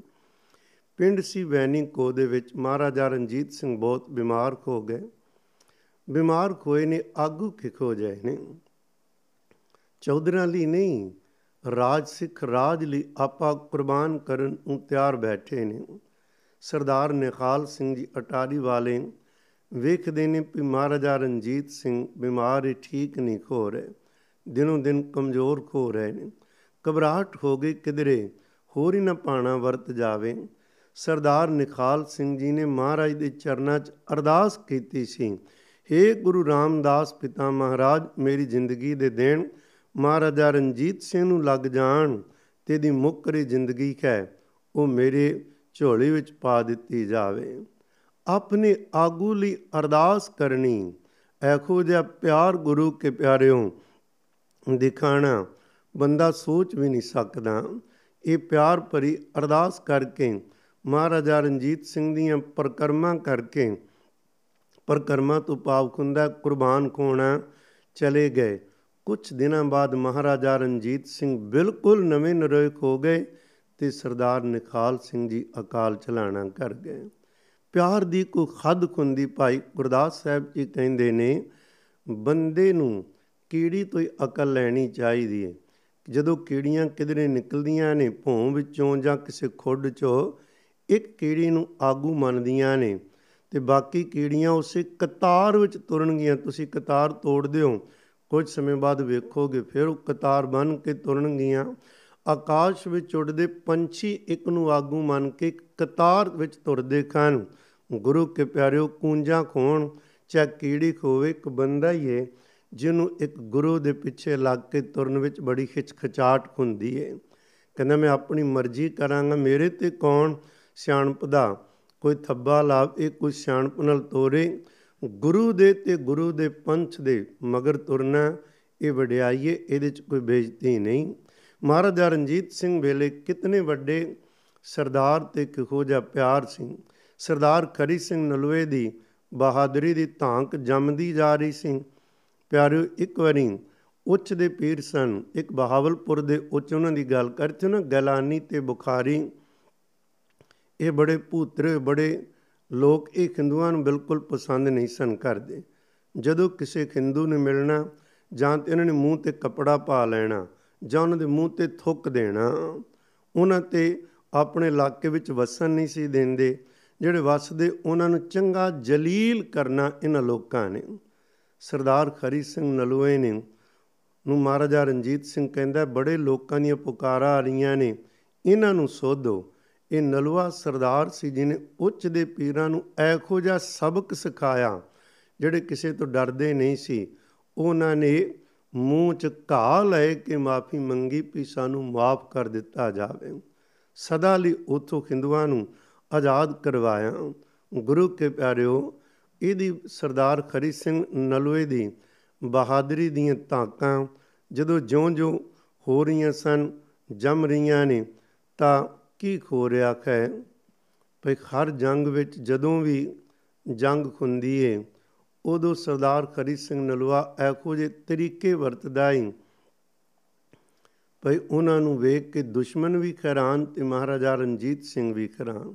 ਜਦੋਂ ਆਖਰੀ ਵਾਰੀ ਮਲਤਾਨ ਫਤਿਹ ਕੀਤਾ ਸੀ ਨਾ, ਤਾਂ ਉਦੋਂ ਮਹਾਰਾਜਾ ਰਣਜੀਤ ਸਿੰਘ ਜਦੋਂ ਖਬਰ ਗਈ ਸੀ ਤੇ ਉਦੋਂ ਮਹਾਰਾਜਾ ਰਣਜੀਤ ਸਿੰਘ ਅੰਮ੍ਰਿਤ ਵੇਲਾ ਸਾਹਮਣੇ ਇਸ਼ਨਾਨ ਕਰ ਰਹੇ ਸਨ। ਇਸ਼ਨਾਨ ਕਰਕੇ ਨਿਤਨੇਮ ਕਰਦਿਆਂ ਨੂੰ ਖਬਰ ਮਿਲੀ। ਤਾਂ ਨਿਤਨੇਮ ਕਰਕੇ ਖਬਰ ਮਿਲੀ ਤੇ ਅਰਦਾਸ ਕਰਕੇ ਕਿੰਨਾ ਚਿਰ ਮਹਾਰਾਜਾ ਰਣਜੀਤ ਸਿੰਘ ਨੇ ਮੱਥਾ ਧਰਤੀ ਤੇ ਗੁਰੂ ਚਰਨਾਂ ਵੱਲ ਝੁਕਾਈ ਰੱਖਿਆ ਸੀ ਸ਼ੁਕਰਾਨੇ ਵਿੱਚ। ਭਈ ਕਿਉਂਕਿ ਉਹ ਭਾਵੇਂ ਮਹਾਰਾਜਾ ਰਣਜੀਤ ਸਿੰਘ ਸੀ, ਚਾਹੇ ਹਰੀ ਸਿੰਘ ਨਲੂਆ, ਉਹ ਸਮਝਦੇ ਨੇ ਸਾਡੀ ਤਾਕਤ ਨਹੀਂ ਕੰਮ ਕਰ ਰਹੀ, ਸਾਡੇ ਗੁਰੂ ਦੀ ਤਾਕਤ ਕੰਮ ਕਰ ਰਹੀ ਹੈ। ਜਦੋਂ ਖਰਸਿੱਖ ਨੂੰ ਇਹ ਚੇਤਾ ਰਹਿ ਜਾਣਾ ਸ਼ਬਦ ਪੇ ਗੁਰੂ ਦੀ ਤਾਕਤ ਕੰਮ ਕਰ ਰਹੀ ਹੈ, ਅਸੀਂ ਕਦੇ ਜ਼ਿੰਦਗੀ 'ਚ ਖਾਰਾਂਗੇ ਨਹੀਂ, ਕਦੇ ਡੋਲਾਂਗੇ ਨਹੀਂ। ਉਦੋਂ ਮਾਰ ਖਾਈ ਦੀ ਜਦੋਂ ਅਸੀਂ ਆਪਣੇ ਵੱਲ ਇਸ਼ਾਰਾ ਕਰ ਬੈਠਦੇ ਹਾਂ। ਮਹਾਰਾਜਾ ਰਣਜੀਤ ਸਿੰਘ ਕਿੰਨਾ ਚਿਰ ਸ਼ੁਕਰਾਨੇ ਵਿੱਚ ਜੁੜਿਆ ਰਿਹਾ ਤੇ ਜਿਹੜਾ ਜਿੱਤ ਦਾ ਸਿਣਿਆ ਲੈ ਕੇ ਆਇਆ ਹਲਕਾਰਾ ਉਹਨੂੰ ਸੋਨੇ ਦੇ ਕੜਿਆਂ ਦੀ ਜੋੜੀ ਦਿੱਤੀ। ਬਹੁ ਮੁੱਲਾ ਇੱਕ ਕੈਂਠਾ ਦਿੱਤਾ। 500 ਰੁਪਈਆ ਕੀਮਤੀ ਦੁਸ਼ਾਲਾ ਤੇ ਤੁਲਾਈ ਪੁਸ਼ਾਕਾ ਇਨਾਮ ਚ ਦਿੱਤਾ। ਗੱਲ ਕਰ ਰਹੇ ਸਾਂ ਸਰਦਾਰ ਖਰੀ ਸਿੰਘ ਨਲੂਆ। ਜੀ ਬਹੁਤਾ ਨਹੀਂ ਤੇ ਕੇਵਲ ਮੁਲਤਾਨ, ਪਿਸ਼ਾਵਰ ਤੇ ਕਸ਼ਮੀਰ, ਜਿਨ੍ਹਾਂ ਨੂੰ ਜਿੱਤਣਾ ਕਦੇ ਕੋਈ ਸੋਚ ਨਹੀਂ ਸੀ ਸਕਦਾ। ਕਸ਼ਮੀਰ ਦੀ ਧਰਤੀ ਨੂੰ ਗੁਰੂ ਕੇ ਪਿਆਰੂ 8 ਪੀੜ੍ਹੀਆਂ ਤੋਂ ਇਥੋਂ ਦੇ ਲੋਕ ਜ਼ੁਲਮ ਸਹਿ ਰਹੇ ਸਨ। ਕਿਸੇ ਨੂੰ ਹਿੰਮਤ ਨਹੀਂ ਸੀ ਪੈਂਦੀ ਭਈ ਇਸ ਨੂੰ ਰੋਕਿਆ ਜਾਵੇ। ਇੱਥੇ ਜਿਹੜਾ ਵੀ ਕੋਈ ਬਣਿਆ, ਇਥੋਂ ਦਾ ਹਾਕਮ ਉਹਨੇ ਰੱਜ ਕੇ ਪਰਜਾ ਤੇ ਜ਼ੁਲਮ ਕੀਤੇ ਸਨ। ਅਸਤ ਖਾਨ ਜਰਵਾਣਾ ਸੀ। ਹਾਕਮ, ਉਹਦੇ ਜ਼ੁਲਮ ਦੀਆਂ ਛੋਟੀਆਂ ਜੀਆਂ ਮਿਸਾਲਾਂ ਇੱਕ ਦੋ ਵੇਖੋਗੇ, ਹੈਰਾਨ ਖੋ ਜਾਵੋਗੇ।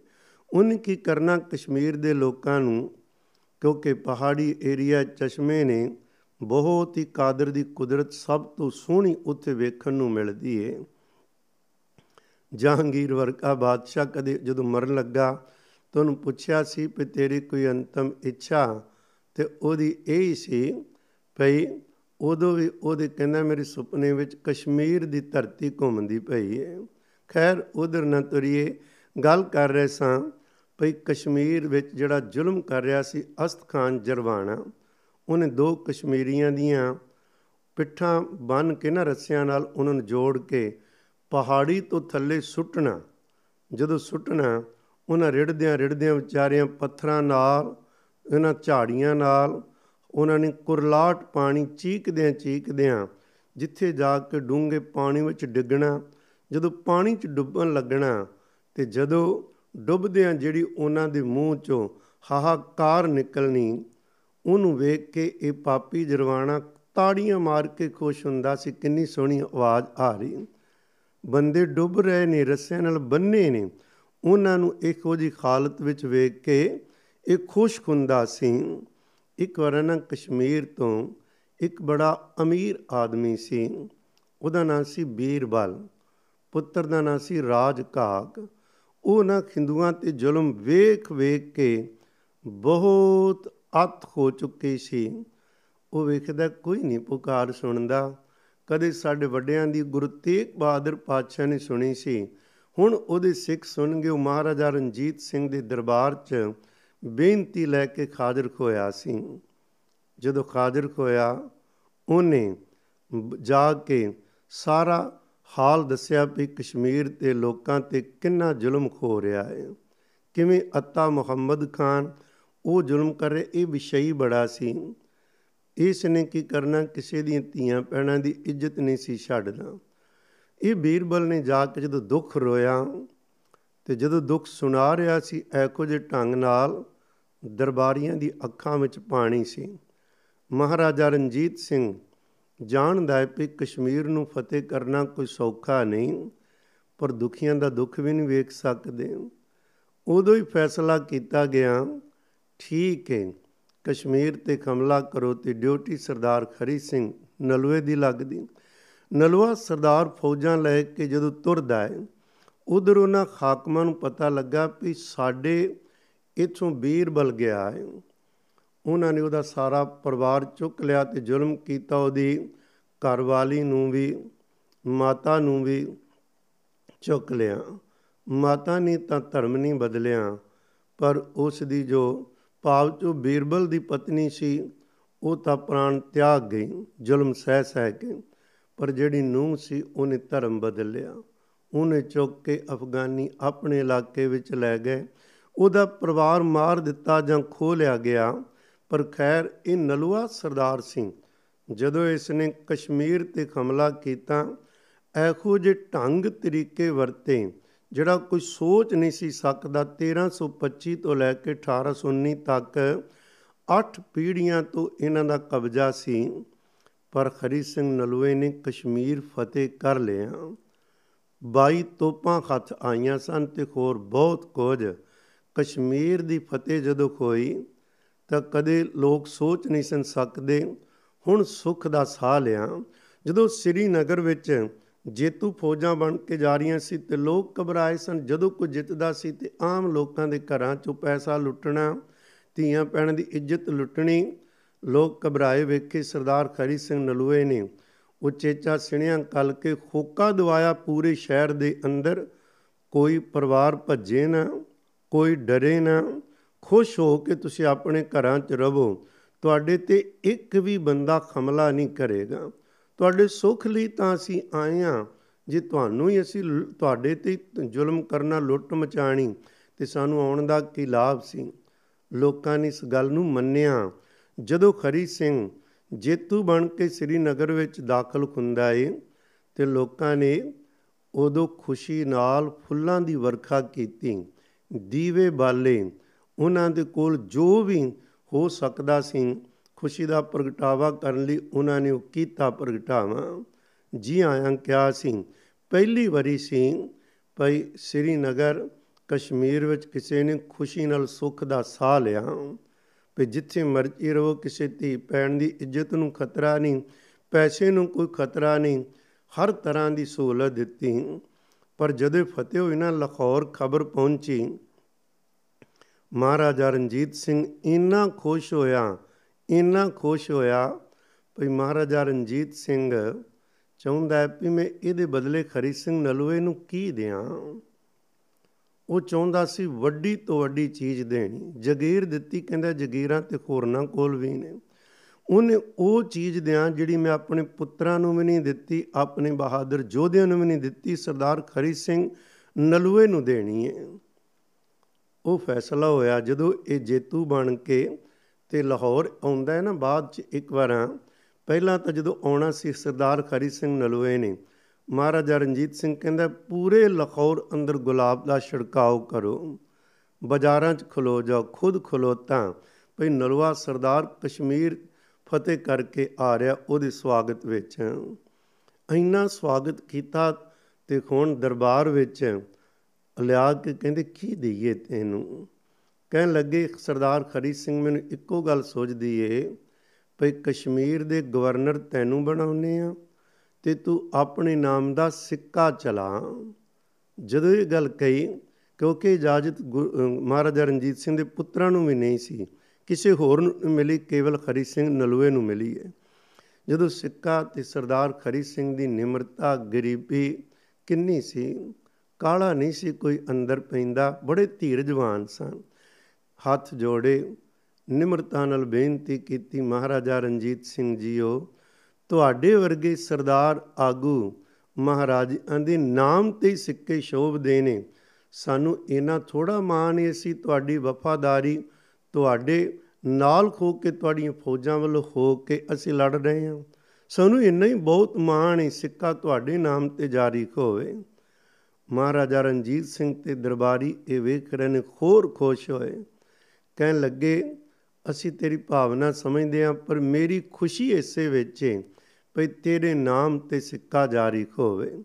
ਪਿਸ਼ਾਵਰ ਜਦੋਂ ਫਤਿਹ ਕੀਤਾ, ਉਦੋਂ ਫੇਰ ਉੱਥੇ ਵੀ ਸਿੱਕਾ ਜਾਰੀ ਕਰਵਾਇਆ ਸੀ। ਨਾ ਚਾਹੁੰਦੇ ਹੋਏ ਵੀ ਮਹਾਰਾਜਾ ਰਣਜੀਤ ਸਿੰਘ ਦਾ ਹੁਕਮ ਮੰਨ ਕੇ ਉਹਦੇ ਤੇ ਸੰਮਤ ਲਿਖੀ ਸੀ 1878 ਫਾਰਸੀ ਸੀ। ਸ੍ਰੀ ਅਕਾਲ ਸਹਾਇ ਤੇ ਦੂਜੇ ਪਾਸੇ ਸੀ ਹਰੀ ਸਿੰਘ ਦੇ ਨਾਮ ਤੇ ਉਹਦਾ ਨਾਮ ਸੀ ਤੇ ਯਕ ਰੁਪਈਆ ਦਰਜ ਸੀ। ਉਹਦਾ ਨਾਮ ਯਕ ਕਹਿੰਦੇ ਇੱਕ ਨੂੰ, ਮੇਰੇ ਕਹਿਣ ਤੋਂ ਮੁਰਾਦ, ਇਹ ਮਾਣ ਸਰਦਾਰ ਖਰੀ ਸਿੰਘ ਨਲੂਏ ਨੂੰ ਕਿਉਂ ਮਿਲਦਾ ਹੈ? ਕਸ਼ਮੀਰ ਫਤਿਹ ਕੀਤਾ, ਉੱਥੋਂ ਦੇ ਲੋਕਾਂ ਨੇ ਸੁੱਖ ਦਾ ਸਾਹ ਲਿਆ ਹੈ। ਅੱਠ ਪੀੜ੍ਹੀਆਂ ਤੋਂ ਜ਼ੁਲਮ ਸਹਿ ਰਹੇ ਸਨ। ਕਸ਼ਮੀਰ, ਇਹ ਕਾਸ਼ਮੀਰ ਤੋਂ ਬਣਿਆ ਹੈ। ਕਾਸ਼ਮੀਰ ਉਸ ਧਰਤੀ ਨੂੰ ਕਿਹਾ ਜਾਂਦਾ ਹੈ ਜਿਸ ਜਿਹੜੀ ਪਾਣੀ ਸੁਕਾ ਕੇ ਜ਼ਮੀਨ ਨੂੰ ਇਹ ਧਰਤੀ ਆਬਾਦ ਕੀਤੀ ਹੋਵੇ। ਇਹਦਾ ਨਾਮ ਬਾ ਪ੍ਰੇਮ ਸਿੰਘ ਜੀ ਖੋਤੀ ਨੇ 6000 ਸਾਲ ਪਹਿਲਾਂ ਤੱਕ ਦਾ ਇਤਿਹਾਸ ਉਹ ਅੰਕਿਤ ਕੀਤਾ ਹੈ। ਇਸ ਦਾ ਕਦੇ ਨਾ ਸਤੀ ਸਰ ਸੀ। ਇਹ ਸਰੋਵਰ ਸੀ ਪਾਣੀ ਦਾ। ਇਹਦੇ ਚਾਰ ਚਫੇਰੇ ਪਹਾੜਾਂ ਨੇ ਘੇਰਿਆ ਹੋਇਆ ਹੈ। ਇੱਕ ਪਾਸੇ ਨਾਗਾ ਪਰਬਤ, ਦੂਸਰੇ ਪਾਸੇ ਹਰਮੁਖ ਤੀਸਰੇ ਅਮਰਨਾਥ, ਚੌਥੇ ਪੀਰ ਅੰਜਾਲ ਤੇ ਤੋਸਾ ਮੈਦਾਨ। ਇਹ ਜਿਹੜਾ ਗੁਰੂ ਕੇ ਪਿਆਰਿਓ ਕਸ਼ਮੀਰ ਕਹਿਣਾ, ਇਥੋਂ ਦੀ ਸੁੰਦਰਤਾ, ਖੂਬਸੂਰਤੀ ਅੱਜ ਤੱਕ ਬਹੁਤ ਮੰਨੇਗੀ, ਪਰ ਸਭ ਤੋਂ ਵੱਧ ਇਥੋਂ ਦਾ ਕੇਸਰ ਮਸ਼ਹੂਰ ਹੈ। ਇਹਨਾਂ ਜ਼ਾਲਮ ਲੋਕਾਂ ਨੇ ਕੇਸਰ ਦੀ ਜਿਹੜੀ ਪੈਦਾਸ਼ ਸੀ, ਉਹ ਵੀ ਬੰਦ ਕਰ ਦਿੱਤੀ ਸੀ। ਸਰਦਾਰ ਖਰੀ ਸਿੰਘ ਨਲੂਏ ਨੇ ਆ ਕੇ ਦੁਬਾਰਾ ਜਿਹੜੇ ਗੁਰੂ ਕੇ ਪਿਆਰੋ ਜਿੰਨੇ ਵੀ ਕਿੱਤੇ ਸਨ ਇਥੋਂ ਦੇ ਮੰਨੇ ਗਏ ਸਾਰਿਆਂ ਨੂੰ ਫਿਰ ਆਪਣੇ ਕੋਲੋਂ ਪੈਸਾ ਦੇ ਦੇ ਕੇ ਇਹਨਾਂ ਨੇ ਉਹ ਬਹਾਲ ਕੀਤੇ ਸਨ। ਮੁੜ ਕੇ ਫਿਰ ਕੇਸਰ ਦੀਆਂ ਕਿਆਰੀਆਂ ਲੱਗੀਆਂ, ਜ਼ਿਮੀਂਦਾਰਾਂ ਨੂੰ ਬੁਲਾਇਆ। ਇੱਕ ਹੋਰ ਵੇਖਿਆ, ਗੱਲਾਂ ਤੇ ਬਹੁਤ ਨੇ ਕਿਹੜੀਆਂ ਕਿਹੜੀਆਂ ਕਰੀਏ ਨਲੂ ਆ ਸਰਦਾਰ ਦੀਆਂ ਸੰਖੇਪ ਵਿੱਚ ਲਿਆਉਣ ਅੰਗਲ ਨੂੰ। ਇੱਕ ਵਾਰ ਆ ਨਾ ਜਦੋਂ ਨਲੂਏ ਸਰਦਾਰ ਨੇ ਵੇਖਿਆ ਕਸ਼ਮੀਰ ਦੇ ਅੰਦਰ ਭਈ ਇੱਥੇ ਬਹੁਤ ਸਾਰੀਆਂ ਮਸਜਿਦਾਂ ਉਹ ਜਗ੍ਹਾ ਤੇ ਬਣੀਆਂ ਨੇ ਜਿੱਥੇ ਕਦੇ ਬਹੁਤ ਪੁਰਾਣੇ ਮੰਦਰ ਸਨ। ਕਿਉਂਕਿ ਹਿੰਦੂਆਂ ਤੇ ਧੱਕੇ ਨਾਲ ਮੰਦਰ ਖੋ ਕੇ ਉੱਥੇ ਮਸਜਿਦਾਂ ਬਣਾ ਦਿੱਤੀਆਂ ਗਈਆਂ। ਉਹਨਾਂ ਨੇ ਨਾ ਸਾਰੇ ਹਿੰਦੂ ਮੁਖੀ ਜਿਹੜੇ ਸਨ, ਉਹਨਾਂ ਦੀ ਉਹਨਾਂ ਦੀ ਇੱਕ ਮੀਟਿੰਗ ਬੁਲਾਈ, ਇਕੱਠ ਕੀਤਾ, ਬੁਲਾ ਕੇ। ਉਹਨਾਂ ਨੂੰ ਆਖਿਆ, ਅਸੀਂ ਪਤਾ ਕਰਵਾਇਆ ਹੈ ਕਦੇ ਇੱਥੇ ਆਬਾਦੀ 93% ਹਿੰਦੂ ਸਨ ਤੇ 7% ਮੁਸਲਮਾਨ ਸੀ। ਤੇ ਹੁਣ ਜਦੋਂ ਸਰਦਾਰ ਜੀ ਆਏ ਨੇ, ਉਦੋਂ 93% ਮੁਸਲਮਾਨ ਆਬਾਦੀ ਹੋ ਚੁੱਕੀ ਏ 7% ਹਿੰਦੂ ਨੇ ਜਾਂ ਕੁਝ ਸਿੱਖ ਨੇ। ਕਿਉਂਕਿ ਇਹਨਾਂ ਜ਼ੁਲਮ ਹੋ ਰਿਹਾ ਇਹਨਾਂ ਦਾ ਰਹਿਣਾ ਔਖਾ ਸੀ। ਪਤਾ ਕੀਤਾ ਇਤਿਹਾਸ ਤੋਂ ਇਹਨਾਂ ਇਹਨਾਂ ਦੇ ਵਿਦਵਾਨਾਂ ਤੋਂ ਤੇ ਕਿੰਨੀ, ਕਿੰਨਾ ਪੈਸਾ ਲਾ ਕੇ ਉਹਨਾਂ ਦੇ ਵੱਡਿਆਂ ਨੇ ਮੰਦਰ ਬਣਾਏ ਸਨ। ਉੱਥੇ ਮਸਜਿਦਾਂ ਬਣੀਆਂ। ਕਹਿਣ ਲੱਗੇ ਸੀ, ਚਾਹੁੰਦੇ ਹੁਣ ਸਾਡਾ ਰਾਜ ਆਇਆ ਈ। ਅਸੀਂ ਮੁਸਲਮਾਨਾਂ ਨੂੰ ਵੱਖਰੀ ਜਗ੍ਹਾ ਦੇਾਂਗੇ ਉਹਨਾਂ ਨੂੰ ਵੀ ਪਿਆਰ।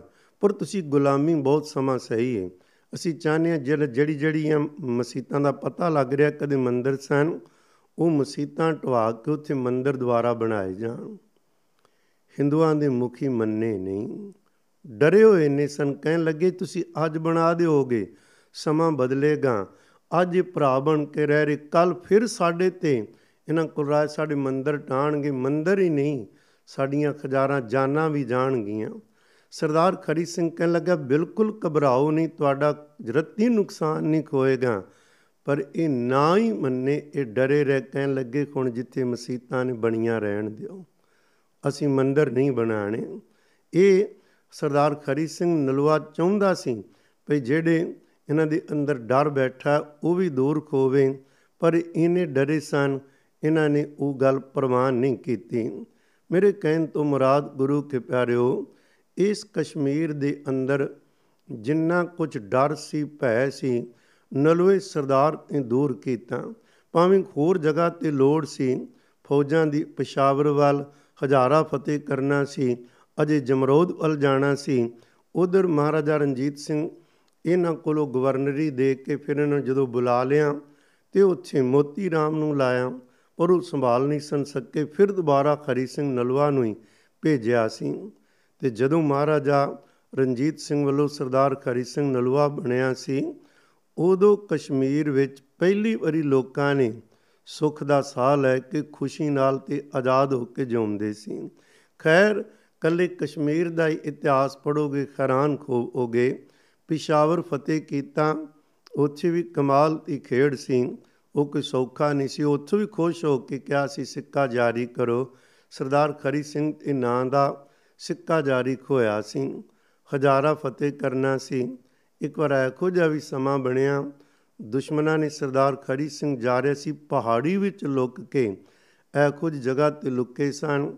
ਉਹਨਾਂ ਨੇ ਹਮਲਾ ਕੀਤਾ। ਉੱਪਰੋਂ ਪਹਾੜ ਡੇਗਦੇ ਸਨ। ਉਹ ਬਰੂਦ ਦੇ ਸਹਾਰੇ ਸਰਦਾਰ ਖਰੀ ਸਿੰਘ ਨਲਵੇ ਤੇ ਡਿੱਗਾ ਰਾਤ ਦਾ ਸਮਾਂ ਸੀ, ਤਾਂ ਉੱਤੇ ਆ ਗਿਆ ਪਹਾੜ ਦਾ ਉਹ ਵੱਡਾ ਸਾਰਾ ਪੱਥਰ ਰਿੜਦੇ ਇਹ ਕੁਝ ਜਗ੍ਹਾ ਤੇ ਚਲੇ ਗਏ।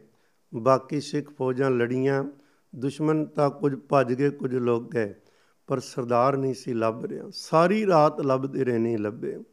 ਭਈ ਪਾ ਕਿਸੇ ਪੱਥਰ ਦੇ ਰਾਹੀਂ, ਕਿਸੇ ਸੁਰੰਗ ਵਿੱਚ, ਕਿਸੇ ਖੱਡ ਵਿੱਚ ਡਿੱਗ ਪਏ, ਪਰ ਦਿਨ ਚੜ੍ਹਦੇ ਤੱਕ ਖਬਰ ਮਿਲ ਗਈ ਭਈ ਸਰਦਾਰ ਖਰੀ ਸਿੰਘ ਮਿਲ ਗਏ।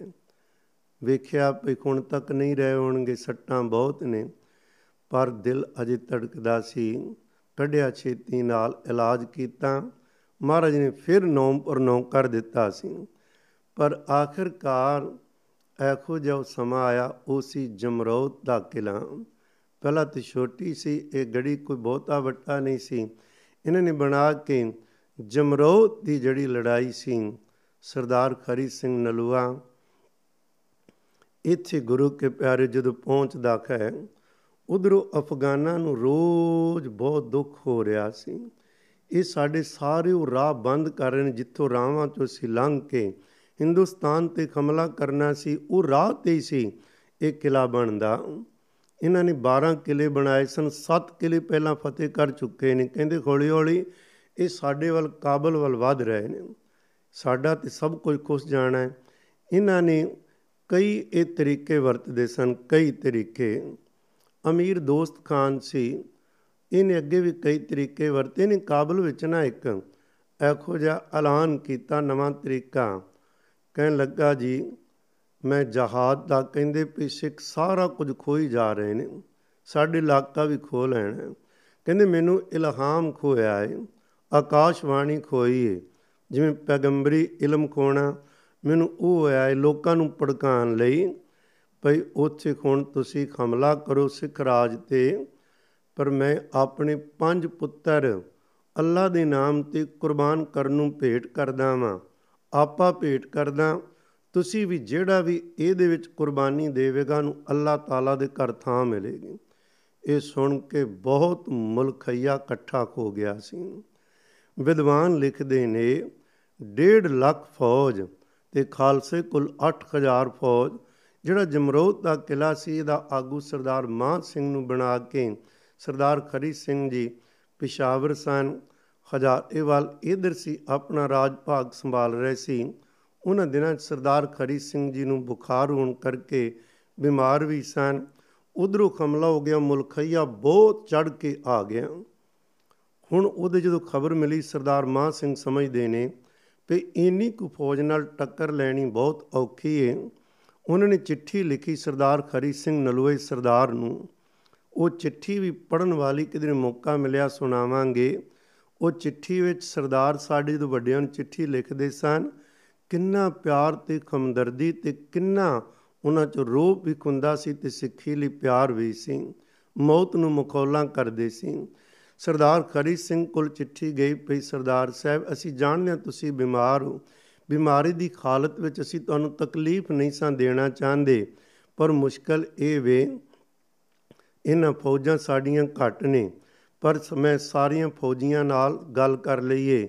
ਹਰ ਸਿੱਖ ਸਰਦਾਰ ਕੁਰਬਾਨੀ ਦੇਣ ਨੂੰ ਤਿਆਰ ਬੈਠਾ ਕਿਸੇ ਦਾ ਹੌਸਲਾ ਖਾ ਰਿਹਾ ਨਹੀਂ।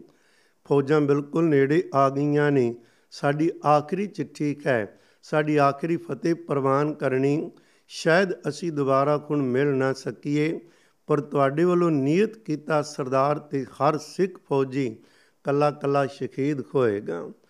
ਤੇ ਜੇ ਤੁਸੀਂ ਪਹੁੰਚ ਸਕੋ, ਤਾਂ ਇਹ ਕਿਲਾ ਸਾਡੇ ਕੋਲ ਰਹਿ ਜਾਏਗਾ, ਨਹੀਂ ਤੇ ਨਹੀਂ। ਮਹਾਰਾਜਾ ਰਣਜੀਤ ਸਿੰਘ ਕੋਲ ਖਬਰ ਭੇਜੀ ਗਈ ਛੇਤੀ ਨਾਲ, ਪਰ ਉੱਥੇ ਪਾਪੀ ਧਿਆਨ ਸਿੰਘ ਡੋਗਰਾ ਬੈਠਾ ਸੀ। ਉਹਨੇ ਉਹ ਖਬਰ ਮਹਾਰਾਜਾ ਰਣਜੀਤ ਸਿੰਘ ਨੂੰ 3 ਦਿਨਾਂ ਬਾਅਦ ਦਿੱਤੀ 1837 ਦੀ ਗੱਲ। ਹੈ 26 ਅਪ੍ਰੈਲ ਨੂੰ ਖਬਰ ਪਹੁੰਚ ਜਾਂਦੀ, ਪਰ 30 ਨੂੰ ਦਿੰਦਾ ਹੈ ਬਹਾਨਾ ਲਾ ਦਿੱਤਾ ਸਰਦਾਰ, ਕਿਉਂਕਿ ਮਹਾਰਾਜਾ ਰਣਜੀਤ ਸਿੰਘ ਦੇ ਅਗੋਂ ਗੁਰੂ ਕੇ ਪਿਆਰਿਓ ਘਰ ਵਿਆਹ ਰੱਖਿਆ ਹੀ ਨੋ ਨਿਖਾਲ ਸਿੰਘ ਜੀ ਦਾ ਕਹਿਣ ਲੱਗੇ ਵੀ ਵਿਆਹ ਦੀ ਤਿਆਰੀ ਵਿੱਚ ਤੁਸੀਂ ਹੋ ਤੁਹਾਨੂੰ ਖੇਚਲ ਨਹੀਂ ਸੀ ਦੇਣੀ। ਬਨ ਬਣਾ ਲਿਆ। ਕਿਉਂਕਿ ਉਹ ਚਾਹੁੰਦਾ ਨਹੀਂ ਸਿੱਖ ਰਾਜ ਦਾ ਵਫਾਦਾਰ ਨਹੀਂ ਸੀ। ਸਰਦਾਰ ਖਰੀ ਸਿੰਘ ਜੀ ਨਲਵਾ ਪਹੁੰਚ ਜਾਂਦੇ ਨੇ। ਦੁਸ਼ਮਣ ਨੂੰ ਭਾਜੜ ਪੈ ਜਾਂਦੀ ਏ।